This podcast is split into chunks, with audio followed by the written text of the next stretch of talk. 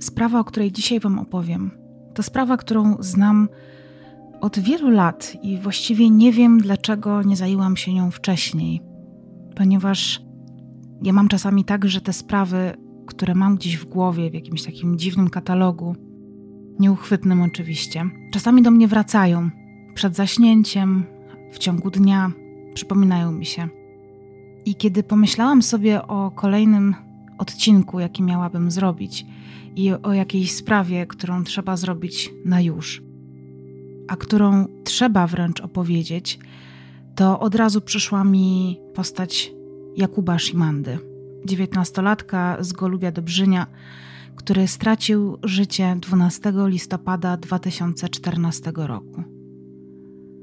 Oficjalnie Jakub popełnił samobójstwo, ale pewnie kiedy opowiem Wam tę sprawę i tę historię, to zgodzicie się ze mną, że samobójstwo jest hmm, mało prawdopodobne, albo przynajmniej kompletnie niepotwierdzone.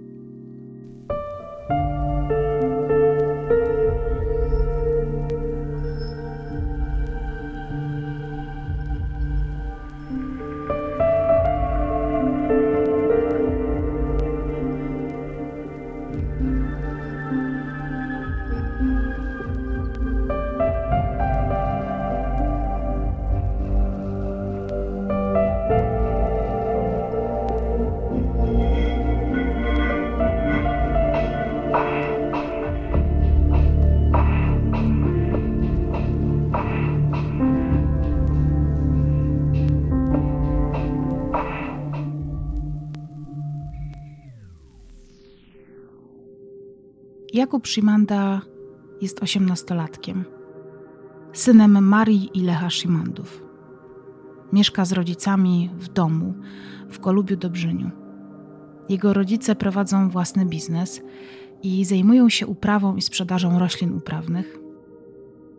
Głównie ich pasją są kwiaty, więc mają szklarnię, w której hodują przepiękne okazy takich doniczkowych kwiatów, które cieszą się też olbrzymią popularnością, a oni sami są bardzo szanowani w okolicy. Jakub jest ich jedynym synem i oczkiem w głowie, ponieważ małżeństwo państwa Szymandów długo starało się o dziecko. Maria urodziła Kubę dopiero w wieku 28 lat. Rodzice skupiają całą uwagę na swoim dziecku i utrzymują bardzo bliskie relacje. Jakub uczęszcza do liceum o profilu informatycznym. Jest bardzo zdolnym uczniem, a w szkole bardzo dobrze mu idzie. W przyszłości chce rozpocząć studia informatyczne. Ale informatyka nie jest pasją Jakuba. Chłopak kocha muzykę i swoich sił próbuje jako DJ. Poza nauką w liceum dorabia sobie właśnie grając na imprezach okolicznościowych, na przykład gra tak zwane osiemnastki, jeździ na imprezy rodzinne, na których potrzebny jest taniec, jakieś jubileusze, rocznice ślubów. Kiedy ktoś prosi go o oprawę muzyczną, nigdy nie odmawia. Jest bardzo zaradny, lubi pracować i dzięki temu odkłada sobie pieniądze. Po pierwsze, zarabia grając właśnie te imprezy, dyskoteki różnego rodzaju, przyjęcia, ale też pomaga swoim rodzicom w ich biznesie, ponieważ często jeździ albo na giełdę, albo odbiera towar od rodziców i jeździ do punktów sprzedaży. I w taki oto sposób dorabia sobie z kolejnego źródła. A z racji tego, że był już bardzo dobrym no nie powiem informatykiem, ale znał się na informatyce, na etapie liceum też często naprawiał komputery znajomym. I ja wiem, że naprawa komputerów nie wiąże się z, bezpośrednio z informatyką, która się opiera na programowaniu, no ale znał dobrze sprzęt i właśnie nauka w liceum informatycznym pozwoliła mu również serwisować komputery.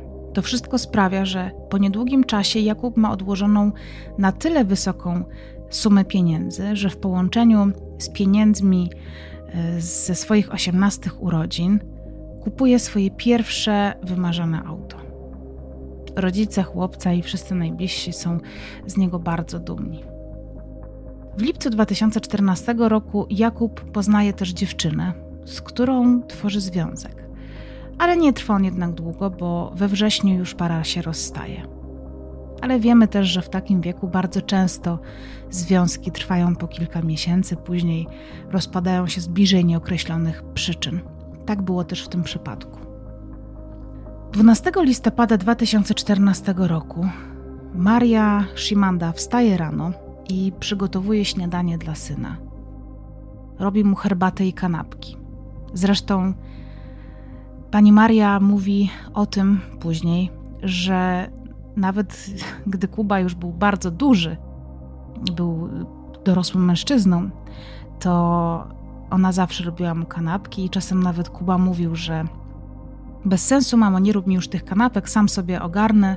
To ona zawsze mu powtarzała, że dopóki się uczysz i z nami mieszkasz, to będę ci robić te kanapki. Chłopak wypija herbatę, bierze kanapki ze sobą, wychodzi punktualnie i udaje się do szkoły.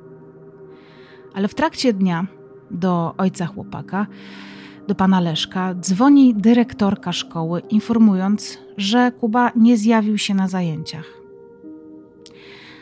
Lech denerwuje się na swojego syna i stwierdza, że jak tylko Kuba wróci, to porozmawia z nim na ten temat. Co w tym czasie robi Kuba? Kuba razem ze swoim przyjacielem, bardzo dobrym kumplem, Karolem, jeżdżą autem bez celu. Udają się w kierunku Torunia. I podczas tej wycieczki prowadzi y, Jakub swoim samochodem. Zauważa swoją byłą dziewczynę w samochodzie z innym chłopakiem. Stara się ich wyprzedzić i to powoduje, że znacznie przekracza dozwoloną prędkość. To z kolei powoduje, że jeden z przedrożnych patroli zatrzymuje samochód i chłopak dostaje mandat za przekroczenie prędkości. Jakub wraca do domu razem z Karolem. Wie już, że od rodziców będzie miał y, nieprzyjemności, będzie jakieś kazanie. Karola zna zresztą już od gimnazjum. Chodzili razem do szkoły, ale w liceum Kuba wybrał informatykę, a Karol inny profil. Właściwie to też inną szkołę, ponieważ poszedł do technikum samochodowego. Uczył się na mechanika. Chłopcy kolegują się mimo to, mm, mimo tego rozdziału szkół. Spotykają się dosyć często. I kiedy przychodzą do domu państwa Szymandów, e, Lech dość takim stanowczym głosem pyta syna, dlaczego nie był na lekcjach.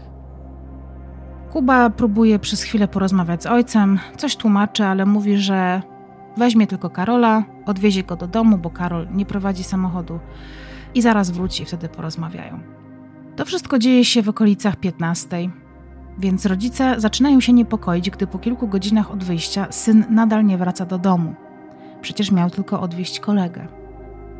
Postanawiają pojechać do domu Karola, ponieważ tam miał e, być przecież Jakub, Myślą, że się zasiedział, że znowu olał swoje obowiązki i dane słowo. Państwo Shimanda jadą do domu Karola i około 18 w jego domu zastają jego rodziców, chociaż widzą też wchodzącego Karola do domu. Mama Karola mówi państwu Shimandom, że Karol przed chwilką wrócił, natomiast Karol mówi im, że siedzi cały czas w domu i nie wie, co się stało z Jakubem, i że go to w ogóle nie obchodzi. To sprawia, że ojciec chłopaka denerwuje się po słowach Karola i ogłasza więc, że jedzie na policję, skoro tak jest sprawa postawiona. Tym bardziej, że atmosfera tam w tym domu Karola robi się trochę gęsta, ponieważ chłopak ewidentnie nie chce nic powiedzieć o, mm, o Jakubie i rodziców chłopaka traktuje wręcz opryskliwie. Rodzice Jakuba postanawiają więc zgłosić zaginięcie. W tym samym czasie, kiedy państwo Shimanda wychodzą z domu Karola, Karol angażuje swoich trzech kolegów, Damiana, Łukasza i Andrzeja, i prosi ich, aby udali się pod konkretne wskazane przez niego miejsce i szukali Jakuba, ponieważ młody Shimanda zaginął. Tak y, mówi to kolegom przez telefon. W międzyczasie policjanci wykonują swoje czynności i po wstępnych zeznaniach rodziców zaginionego udają się do domu Karola, z którym ostatnio widziano Jakuba żywego. Po krótkim wywiadzie z chłopakiem, nawet nie przesłuchaniu, Karol informuje funkcjonariuszy, że właśnie dostał informację od swoich kolegów, że Jakuba znaleziono w lesie i że popełnił samobójstwo. Karol oferuje policjantom, że pokaże im drogę do miejsca, gdzie znajduje się ciało Jakuba. W tym samym czasie przypominam, że Maria i Lech Szymandowie są e, na policji, gdzie zgłaszają to zaginięcie. A funkcjonariusz w pewnym momencie zabiera ich do pomieszczenia, gdzie nakazuje im poczekać. Oni tam spędzają kilkadziesiąt, kilkanaście minut. Wtedy zostają przekazani do innego funkcjonariusza, który jest bardzo zdenerwowany, pali papierosa za papierosem i od niego dowiadują się, że Jakub nie żyje.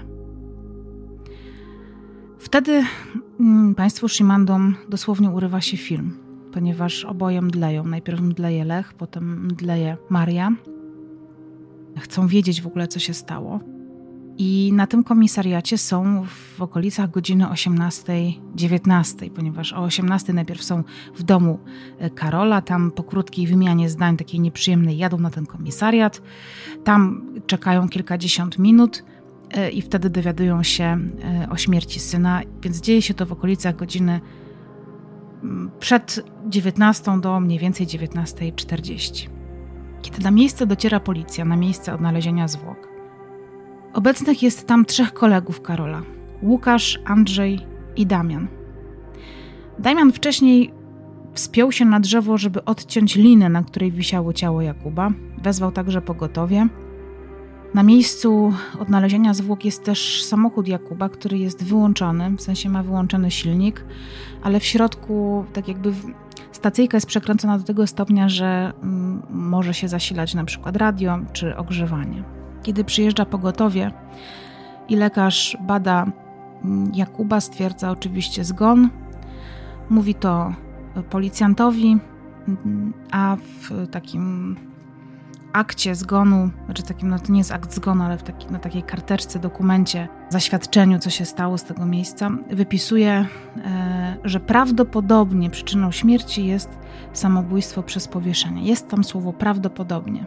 Na tym miejscu E, znalezienia zwłok jest tylko pogotowie, policja, patrol policji taki regularny, trzech kolegów e, Karola. Brakuje. Kogo nam może brakować na takim miejscu? Brakuje oczywiście prokuratury, która się na tym miejscu znalezienia zwłok nie pojawia.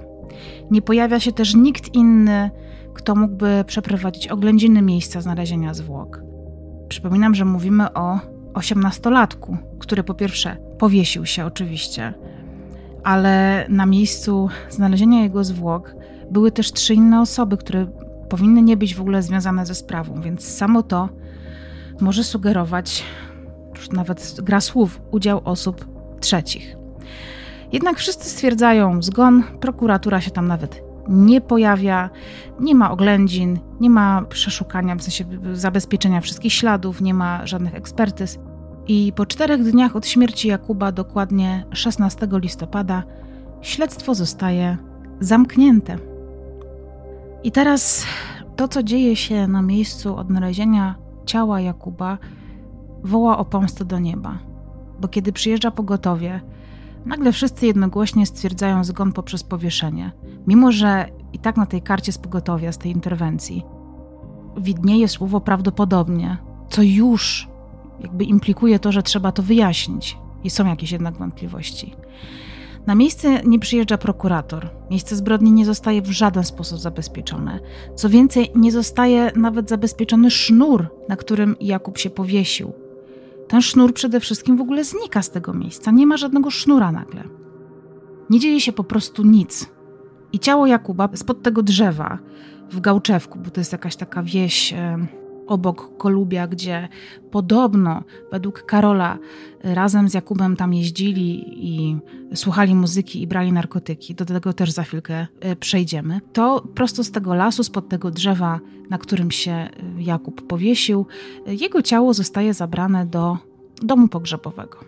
I tutaj ma miejsce pierwszy splot wydarzeń, który doprowadzi do kolejnych, właściwie do finału tej historii, na dzień dzisiejszy finału. Ponieważ w domu pogrzebowym ciało Jakuba ogląda pracownica z 40-letnim stażem, która przede wszystkim Kubę zna od dziecka, ponieważ jest jego sąsiadką. Doskonale więc pamięta to, w jaki sposób ciało Kuby wyglądało. Nie jest to dla niej e, kolejny klient, chociaż nie chcę mówić, że dla pracowników domów pogrzebowych każdy człowiek jest po prostu jakimś towarem, broń Boże. Ale Kubę po prostu pamięta bardzo dobrze, ponieważ jest z nim w jakiś sposób zżyta. I z jej 40-letniego doświadczenia wynika jasno, naprawdę jasno, że Jakub nie zginął przez powieszenie. Gdyby dostała jego zwłoki i miała sama powiedzieć, w jaki sposób zginął, to ostatnią rzeczą byłoby to, że się powiesił, ponieważ jego ciało nie ma przede wszystkim charakterystycznej bruzdy wisielczej. Jeżeli kiedykolwiek widzieliście zdjęcia, oczywiście to nie jest żaden przyjemny widok, ale czasami zdarza się na zdjęciach takich właśnie z miejsc mm, odkrycia zwłok, jest na szyi, czy w ogóle w tym miejscu, gdzie się ktoś powiesił, no ale zazwyczaj jest to szyja, albo tutaj na takim załamaniu szczęki i szyi, e, jest po prostu bardzo głęboka bruzda, która idzie właściwie od ucha do ucha. Jakub tego w ogóle nie miał, a to jest bardzo prosta sprawa, ponieważ taka bruzda robi się w tym miejscu, gdzie tworzy się nacisk sznura na szyję. Ona się zawsze robi automatycznie, jest bardzo zresztą wyraźna, czasami nawet aż do krwi. Do tego wszystkiego bardzo często wisielcy zaciskają mocno e, pięści i też często dzieje się tak, że puszczają po prostu zwieracze. W przypadku, kiedy mózg po prostu przestaje pracować, to wyłącza wszystkie takie funkcje organizmu. Często też y, twarze wisielców mają inny grymas twarzy. Natomiast e, kobieta mówi, swoją drogą nazywa się Danuta Orzechowska. Tutaj chyba nikomu nie muszę mówić, y, z czym i z jaką sprawą kojarzy mi się taki zestaw y, imiona i nazwiska. Y, Jakub miał otwartą buzię, otwarte oczy, luźne ręce, ale nie zaciśnięte też pięści. Natomiast wszystkiego zwieracze trzymały, co jednoznacznie każe się zastanawiać, czy na pewno doszło do śmierci poprzez powieszenie. Co ważne, kobieta twierdzi, że na szyi chłopca widniały ślady, natomiast e, przede wszystkim nie widniały na całej e, tutaj powierzchni szyi, tylko po bokach i miały kształt jakby pozginanego drutu. I pani Danuta twierdziła, że wyglądało to tak, jakby ktoś ten drut zacisnął, może nawet od frontu, i ten drut zdążył się po prostu tylko właśnie po E, poodciskać po bocznych stronach szyi. Ale trudno jest oczywiście to wszystko potwierdzić. To są wszystko przypuszczenia, ponieważ nie dość, że prokurator nie pojawił się na miejscu, to żaden funkcjonariusz policji nie zrobił nawet zdjęć tego miejsca znalezienia zwłok. Świadkowie nie zostają w ogóle przesłuchani, zarówno Karol, jak i chłopcy, którzy odnaleźli ciało. Co jednak ciekawe, zanim dowiedzieli się rodzice Jakuba o jego śmierci, to policja już rozmawiała z Karolem, który przekierował policjantów do kolegów, którym powiedział dokładnie, gdzie mają szukać i których wręcz nakierował na to konkretne miejsce w lesie, na, na skraju lasu i, i pola ze zbożem. Do tego wszystkiego to jest w ogóle coś, co woła o totalną pomstę do nieba, ponieważ auto Jakuba, Jakuba Szymandy, który był właścicielem tego samochodu, którym najprawdopodobniej przyjechał na miejsce swojej śmierci, po tych wszystkich czynnościach, a właściwie ich braku, które zostały wykonane tam na miejscu y, odkrycia jego ciała, zostaje przekazane Karolowi. Karol, mimo że nie ma prawa jazdy, odjeżdża tym samochodem, ponieważ pojawia się w ogóle na tym miejscu odnalezienia zwłok Jakuba, bierze ten samochód ze sobą, nie ma prawa jazdy y, i wraca sobie tym samochodem do swojego domu. I jakim po prostu y, to jest. Wiem, że to jest nieprofesjonalne, co teraz robię, ale zastanawiam się, jakim cudem w ogóle coś takiego może przejść. Przecież musiał się wylegitymować w jakiś sposób, chociaż, no nie wiem, no przecież to się dzieje przy policji.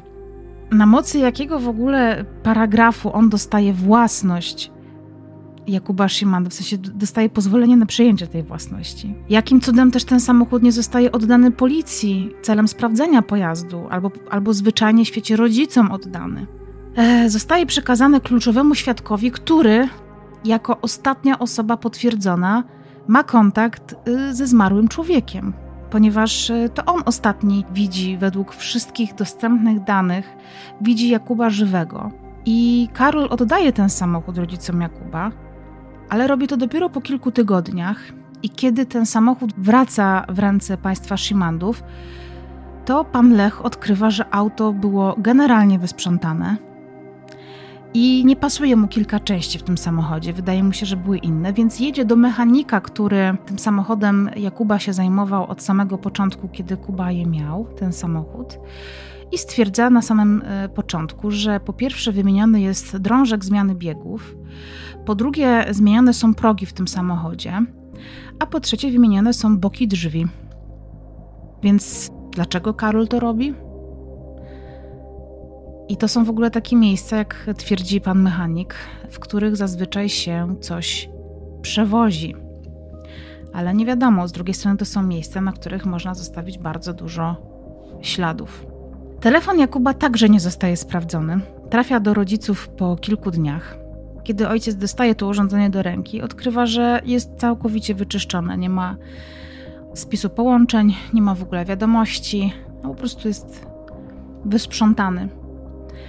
Po szybkim umorzeniu śledztwa, które następuje, czy znaczy nawet nie umorzeniu śledztwa, tylko zamknięciu śledztwa, przecież y, ponieważ śledztwo, które właściwie nie ma miejsca, kończy się stwierdzeniem, że było to samobójstwo, więc nie ma sprawy. Rodzice Jakuba nie poddają się i zaczynają walczyć o prawdę, ponieważ chcą się dowiedzieć, co naprawdę stało się z ich synem. Przyjrzyjmy się na moment w ogóle tej dziwnej postaci Karola, ponieważ Karol, który po raz ostatni widział Jakuba, na przestrzeni kilku lat zmieniał zeznania wielokrotnie.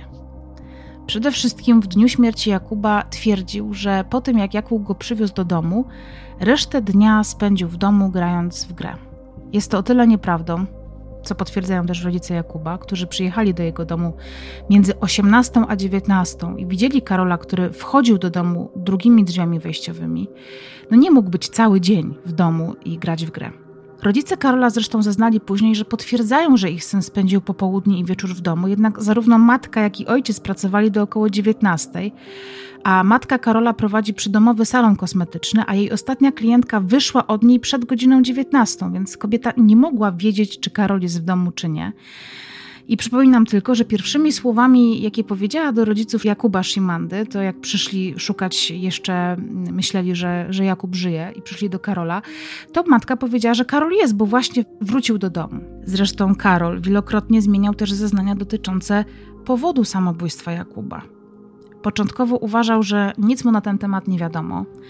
Później stwierdził, że 12 listopada, jak odjeżdżali spod domu Szymandów, to Jakub wziął dowód rejestracyjny ze swojego skutera, żeby móc zastawić go w Lombardzie, ponieważ chciał mieć pieniądze na spłatę mandatu oraz udał się do szopy, skąd wziął sznur. Karol też twierdził, ale później, że Jakub zwierzał mu się, że nie wie, co ma zrobić z mandatem, tym, który dostał, oraz że ojciec się na niego zdenerwuje za to, że uciekał ze szkoły. Co ciekawe, po śmierci Jakuba, Karol w swojej szkole opowiada głośno o tym, co się stało z Jakubem. Bardzo dużo o tym mówi i opowiada na tyle szczegółowo, że jedna z nauczycielek zwraca na to uwagę, idzie na policję i składa zeznania na ten temat. Co ciekawe, 13 listopada, czyli dzień po śmierci Jakuba, Karol bierze innego kolegę, nie tego Damiana Łukasza i Andrzeja, których tam instruował, żeby e, pojechali na miejsce, tylko jeszcze innego kolegę bierze. Udają się na to miejsce zbrodni. Karol wychodzi z samochodu i z ziemi zabiera sznur, na którym podobno wisiał Jakub. Dziennikarz superwizjera, który robił na ten temat materiał, rozmawiał z chłopakiem, który wtedy towarzyszył Karolowi. I ten kolega mówi o sznurze do snopowiązałki, Natomiast y, w tym samym reportażu Karol, którego ten dziennikarz odnajduje, mówi mu, że z tego miejsca zabrał kabel, przedłużacz właściwie, na którym Jakub się powiesił. Więc w dobie tam po prostu kilku godzin od siebie dziennikarz otrzymuje dwie wersje od osób, które były tam na miejscu. Okazuje się w toku takiego prywatnego właściwie śledztwa rodziców i świadków, którzy przychodzą do rodziny Szymandów i mówią im e, o tym, co się dzieje. Okazuje się, że Jakub pożyczał bardzo często Karolowi pieniądze, bo jak wiemy, Jakub pracował i tych pieniędzy może nie miał e, dużo, ale jak na osiemnastolatka, który jeszcze uczy się w liceum, no to wiecie, kupno samochodu z własnych pieniędzy to jest naprawdę coś. To jest naprawdę coś, więc y, mniemam, że Jakub zarabiał wcale nie mało. Karol jednak miał bardzo często problemy ze spłatą. Najprawdopodobniej używał Karol tych pieniędzy w różnych dziwnych celach. Natomiast y, policji i rodzicom Jakuba mówi, że kupował za nie narkotyki i razem z Kubą te narkotyki brali. Amfetaminę i marihuanę najczęściej.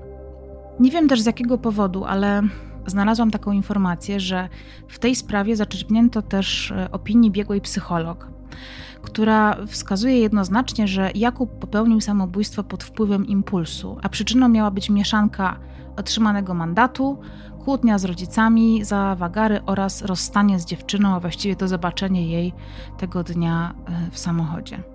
Ale ustalenia są jednak inne, ponieważ związek Jakuba z dziewczyną zakończył się, ponieważ to Jakub tego nie chciał, więc nie wydaje się raczej, żeby był to powód do popełnienia samobójstwa. Zresztą fakt, że tę dziewczynę Jakub widzi i że przyspiesza e, samochód, e, żeby ją dogonić, też to jest informacja, którą Y, znamy tylko z ust Karola. W sprawę na szczęście angażują się po czasie funkcjonariusze archiwum Mix y, krakowskiego, którzy konsekwentnie twierdzą, że śmierć Jakuba nie była jego decyzją. Ludzie, którzy planują popełnić samobójstwo, przygotowują się do tego, co też można zauważyć w zmianie zachowania. Samobójcy starają się zorganizować sobie chociaż komfort podczas odbierania sobie życia. Czyli na przykład samobójca nie usiądzie na betonie, tylko na przykład może podłożyć sobie poduszkę. Czasem zostawiają list pożegnalny. Oczywiście większość samobójców tego listu nie zostawia, ale też y, bardzo wielu samobójców układa pewne rzeczy przed y, śmiercią, uporządkowuje, tak żeby po jego śmierci rodzina nie miała więcej kłopotów. Po ponad czterech latach, w styczniu 2019 roku, Ciało Jakuba zostało poddane ekshumacji i poddane badaniom toksykologicznym. I te wyniki badań pokazały, że w dniu śmierci Jakub zażywał amfetaminę. Natomiast badania dotyczące zażywania substancji odurzających wśród osób popełniających samobójstwo mówią jednoznacznie, że w 99% samobójcy sięgają po alkohol przed popełnieniem samobójstwa. Odnotowano zaś jeden przypadek, gdzie samobójca był pod wpływem narkotyków. Tym bardziej e, nie są to narkotyki stymulujące i pobudzające, tak jak amfetamina. Wskazywałoby to jednoznacznie, że jeżeli tego dnia miał Jakub popełnić samobójstwo, to nie zażywałby amfetamina. Jeżeli ją zażywał, to do tego samobójstwa raczej by dojść nie mogło. Na pewno nie poprzez y, takie powieszenie. Maria i Lech Shimanda walczą cały czas o prawdę i w trakcie śledztwa otrzymali kilka głuchych telefonów. Ktoś wymalował ich samochód przekleństwami. Kiedy Lech Shimanda zgłaszał to na policję, spotykał się z odmową, ze ścianą, a nawet ktoś powiedział na policji, że mają zostawić tę sprawę, ponieważ to nie jest ich e, problem.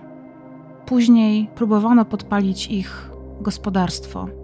Część tego gospodarstwa spłonęła, na szczęście udało się w porę ugasić pożar. Drzewo, na którym Jakub rzekomo się powiesił, e, także ktoś próbował spalić, a powieszony tam przez ojca Jakuba krzyż ktoś zerwał i wsadził w mrowisko. Niestety, nawet po ekshumacji zwłok Jakuba w 2019 roku prokuratura okręgowa w Toruniu umorzyła śledztwo w tej sprawie. W związku z tym nadal rodzice Jakuba Szymandy są bez odpowiedzi. Co ciekawe, Archiwum Mix, Polskie Archiwum Mix, kanał na YouTubie, który serdecznie Wam wszystkim polecam i którego mam zaszczyt być patronką, e, jakiś czas temu opublikował właśnie materiał dotyczący Jakuba Szymandy i wyobraźcie sobie, że w postscriptum tego materiału, w opisie zresztą odcinka, autorzy napisali, że w trakcie robienia tego odcinka, ponieważ e, tutaj pracę nad tymi sprawami jednak zarówno prowadzący, jak i jak i eksperci z archiwum Mix prowadzą trochę inaczej, mianowicie oni jeżdżą w miejsca znalezienia zwłok, w miejsca zbrodni, rozmawiają z osobami zaangażowanymi, więc podejrzewam, że kiedy jeździli na przykład po Golubiu, Dobrzyniu i rozmawiali chociażby z bliskimi e, Jakuba, to ktoś się musiał o tym dowiedzieć i przed powstaniem tego odcinka, przed wypuszczeniem go, otrzymywali różnego rodzaju e, informacje, a także po opublikowaniu go zgłosiły się do prowadzących e, osoby, które mają jakąś wiedzę na temat tej sprawy.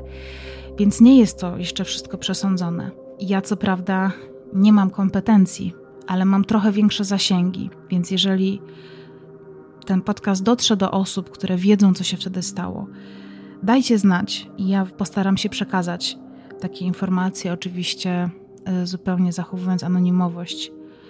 Dalej, może jakieś wskazówki mogłyby popchnąć rozwiązanie tej sprawy do przodu. Państwo Shimanda stracili najważniejszą osobę w swoim życiu, najważniejszy aspekt swojego życia, ponieważ Kuba był ich jedynym wyczekanym synem, kochanym. Oczywiście, być może w ostatnich chwilach swojego życia Kuba wszedł w jakiś okres buntu, może nie chodził czasami do szkoły, może zdarzały mu się jakieś eksperymenty e, z substancjami psychoaktywnymi, no ale z drugiej strony nie było jakby potwierdzenia tego, że Kuba regularnie brał narkotyki. Może akurat tego jednego dnia coś się takiego zdarzyło, że zażył, albo ktoś ten narkotyk mu podał. Zaskakujące jest to, dlaczego doszło w ogóle do tej zbrodni. Być może poszło o pieniądze, być może e, Jakub dowiedział się czegoś o Karolu.